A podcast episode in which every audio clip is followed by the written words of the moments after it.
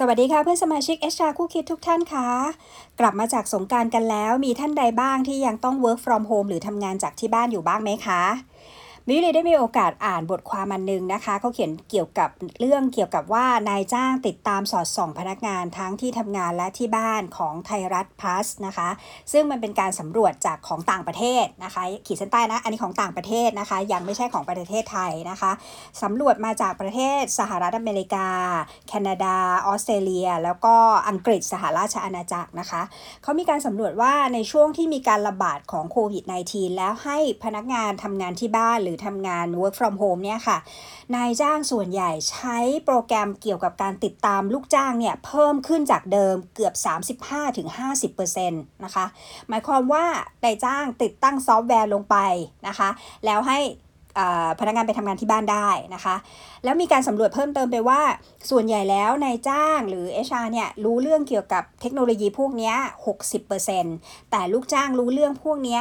ไม่ถึง 30% นั่นหมายความว่าฝั่งนายจ้างเนี่ยรู้เรื่องว่ามีซอฟต์แวร์ที่ใช้ในการติดตามได้ แต่ลูกจ้างอะไม่รู้ว่าถูกติดตามอยู่ถูกไหมคะ มันก็เลยถูกเคลมว่าเรื่องแบบนี้มันโปร่งใสหรือเปล่าที่ฝั่งลูกจ้างไม่รู้เลยว่าตัวเองถูกแท็กหรือถูกติดตามตลอดเวลาในช่วงที่ work from home นะคะ แต่ช่วงเวลาที่ระบาดของโควิด -19 อาจจะยังไม่ได้สนใจมากนะคะ ว่าเอ้ยเราถูกติดตามหรือเปล่าหรืออะไรอย่างเงี้ยค่ะ แล้วก็มีการใช้เครื่องคอมพิวเตอร์จากที่บ้านรีโมทมาที่ออฟฟิศ ในคอมพิวเตอร์ที่มีนำไปใช้เนี่ยค่ะ ของบริษัทฝรั่งนะเขาส่วนใหญ่เขาจะติดตั้งซอฟต์แวร์หรือว่า install ซอฟต์แวร์บางอย่างเข้าไปนะคะ เช่น ซอฟต์แวร์บันทึกการกดแป้นพิมพ์ของพนักงาน มันสามารถบันทึกได้เลยว่าพนักงานพิมพ์อะไร เขียนข้อความอะไรหรือติดต่อเรื่องอะไรอยู่นะคะ ซอฟต์แวร์ในการติดตามการใช้โทรศัพท์นะคะซอฟต์แวร์ในการติดตั้งกล้องเว็บแคมนะคะต่างๆ เอาไว้หรือแม้กระทั่งซอฟต์แวร์ที่บันทึกเรื่องของการประชุม หรือสัมมนาต่างๆ ซึ่งมันมากกว่าการแค่บันทึกมันอาจจะมีการทำอย่างอื่นเพิ่มเติมขึ้นนะคะในเทคโนโลยีที่มันพัฒนาก้าวออกไปเนี่ยค่ะ มีบางบริษัทนะคะ ก็ขออนุญาตเอ่ยชื่อเลยก็ได้ชื่อฟูจิสึนะคะเขาพัฒนาไปถึงขั้นว่าเขามีอัลกอริทึมบางอย่างที่สามารถบันทึกใบหน้าแล้วสามารถวัดผลจากกล้ามเนื้อบนใบหน้า แล้วบอกได้ว่าคนนี้ กำลังประชุมเรื่องนี้อยู่อารมณ์เป็นอย่างไร เห็นไหมคะว่าเทคโนโลยีมันมันมาจากเรื่องของไบโอเมตริกมันมาจากการที่เก็บใบหน้าของคนไว้เยอะๆ แล้วเอามาทำอะไรบางอย่างถึงรู้ว่า ถ้ามีการขยับแบบนี้อารมณ์ดี อารมณ์ไม่ดีกำลังเครียดกำลังไม่พอใจอะไรแบบนี้ค่ะ มันสามารถที่จะวิเคราะห์พวกนี้ออกมาได้ โดยที่เราไม่รู้ตัวเลยก็มีนะคะ นี่คือความความล้ำของเทคโนโลยีแล้วฝั่งนายจ้างนำมาใช้ในหลาย ๆ เรื่องนะคะนี่ ที่ทำไมถึงต้องมีผลสำรวจตัวนี้ออกมานะคะ คือในเมืองนอกในต่างประเทศอะเราก็น่าจะรู้อยู่ว่าเรื่องของสิทธิมนุษยชนอะไรพวกเนี้ยเขาค่อนข้างจะเยอะเขาก็เลยเอาเรื่องนี้ขึ้นมาประเด็นเนี้ยขึ้นมาพูดกันว่า เอ๊ะ ถ้าทำแบบนี้มันเป็นผลกระทบต่อลูกจ้างหรือเปล่า ฝั่งนายจ้างมีเหตุผลว่าทำแบบนี้เพื่อจะติดตามว่าพนักงานทำงานได้มีประสิทธิภาพหรือเปล่า หรือเพื่อต้องการให้ make sure ว่าพนักงานยังใช้เวลา เพื่อการปฏิบัติงานของบริษัทอยู่ อันนี้คือ legitimate ฝั่งของ นายจ้างถูกไหมคะ ถ้าเรา comply กับ PDPA นายจ้างอาจจะใช้เรื่องของ legitimate interest เพื่อประโยชน์อันชอบได้ใช้ฐานนี้นะคะ แต่ในฐานนี้นะคะ คุณก็ต้องพึงระวังว่ามันเป็นการละเมิดฝั่งลูกจ้าง หรือฝั่งเจ้าของข้อมูลส่วนบุคคลมากเกินไปหรือเปล่านะคะ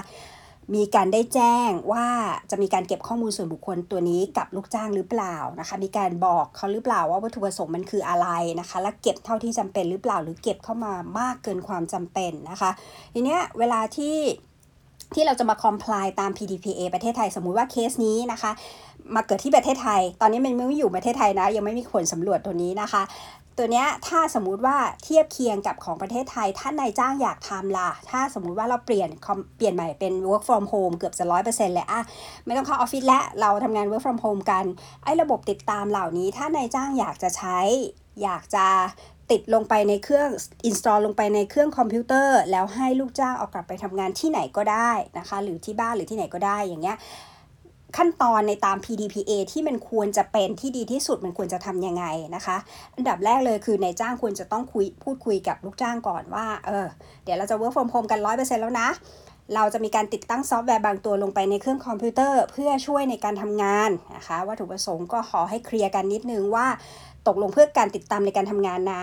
เพื่อให้เพื่อเป็นประโยชน์มากกว่าที่จะเป็นติดตามแล้วเป็นเชิงลบ เป็นการลงโทษให้เธอไปนู่นนี่น่ะอะไรหรือเปล่าอย่างเงี้ยค่ะอยากให้มันเป็นในเชิงบวกแบบนั้นมากกว่านะคะ แล้วก็อันที่สองคือลักษณะแบบนี้มันอาจจะต้องเป็นการขอความยินยอม เพราะว่าถ้าในฐานกฎหมายของ PDPA จริง ๆ แล้วว่าฐานกฎหมายกับ แทบจะใช้ไม่ได้อยู่แล้วเพราะไม่มีกฎหมายใดรองรับ ฐานสัญญาก็อาจจะแบบถ้าถ้าเซ็นสัญญาเข้ามาเป็นพนักงานฉันทำงานที่บ้านฉันจะต้องมีซอฟต์แวร์คอยตามเธอตลอดเวลาเวลาทำงานเธอต้องเปิดเว็บแคมตลอดเวลา มันก็แบบมันก็อึดอัดมากเกินไปไหมอย่างเงี้ยอาจจะต้องไปดูเพิ่มเติมว่า ถ้าเป็นลักษณะแบบนี้ควรจะเป็นฐาน consent หรือฐานการขอความยินยอมน่าจะดีกว่านะคะ เพื่อให้เขาเข้าใจสิทธิของเขาด้วยนะคะ ด้วย PDPA เองก็มีสิทธิของเจ้าของข้อมูลส่วนบุคคลอยู่หลายข้ออยู่แล้วถูกไหมคะ แต่ทีเนี้ยพอมาเพิ่มเติมด้วยการติดตาม โดยเฉพาะกับนายจ้างลูกจ้างแบบเนี้ย มันควรจะเพิ่มสิทธิตัวอื่นเข้าไปหรือเปล่า อย่างของต่างประเทศเนี่ยเขาก็เรียกร้องกันอยู่ตอนนี้เรื่องของสิทธิทางข้อมูลที่เหมาะสมกับยุคดิจิตอลนะคะ เพื่อที่จะไม่ละเมิดความเป็นส่วนตัวมากเกินไป หรือนายจ้างควรจะรักษาความมั่นคงปลอดภัยด้วย เมื่อคุณติดตามไปแล้วว่าเก็บเว็บแคมไปแล้วว่านี่ทำงานอยู่นะ 8 ชั่วโมงทำงานเต็มที่นะอะไรเงี้ย มันควรจะมีมาตรฐานการคุ้มครองข้อมูลข้อมูลที่เก็บไปให้เรียบร้อยด้วยนะคะ เป็นไปตาม PDPA ไหมนะคะ อันนี้ก็ต้องไปปฏิบัติเพิ่มเติมดูนะคะทีนี้ในต่างประเทศเนี่ยตอนนี้ยยังยังไม่ได้ข้อสรุปนะคะ ประเทศไทยไม่ต้องพูดถึงนะคะ ประเทศไทยของ PDPA เราเนี่ยเอาเริ่มต้นวันที่1มิถุนายนของเราให้ได้ก่อนนะคะ แต่ถ้า in case ที่อนาคต ทุกอย่างดิจิตอลมันไปเร็วมากถูกไหมคะ เราต้องเข้าใจมันก่อนว่า อันนี้โอเคใช้ได้หรือเปล่า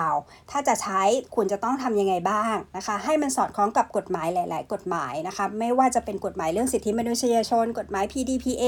คุ้มครองข้อมูลส่วนบุคคล หรือกฎหมายเกี่ยวกับคุ้มครองแรงงานก็ดีนะคะตัวเนี้ยมันมีมันมีประโยชน์หลายอย่างนะ ถ้าเกิดว่าจะใช้มันจริง ๆนะคะ เรื่องเกี่ยวกับการใช้ซอฟต์แวร์ในการติดตาม แต่ว่ามันก็มีข้อจำกัดหลายอย่างเหมือนกัน แล้วก็มีความแอบมีความน่ากลัวหลายอย่างอยู่เหมือนกันนะคะ ก็ลองฝากไว้นะคะ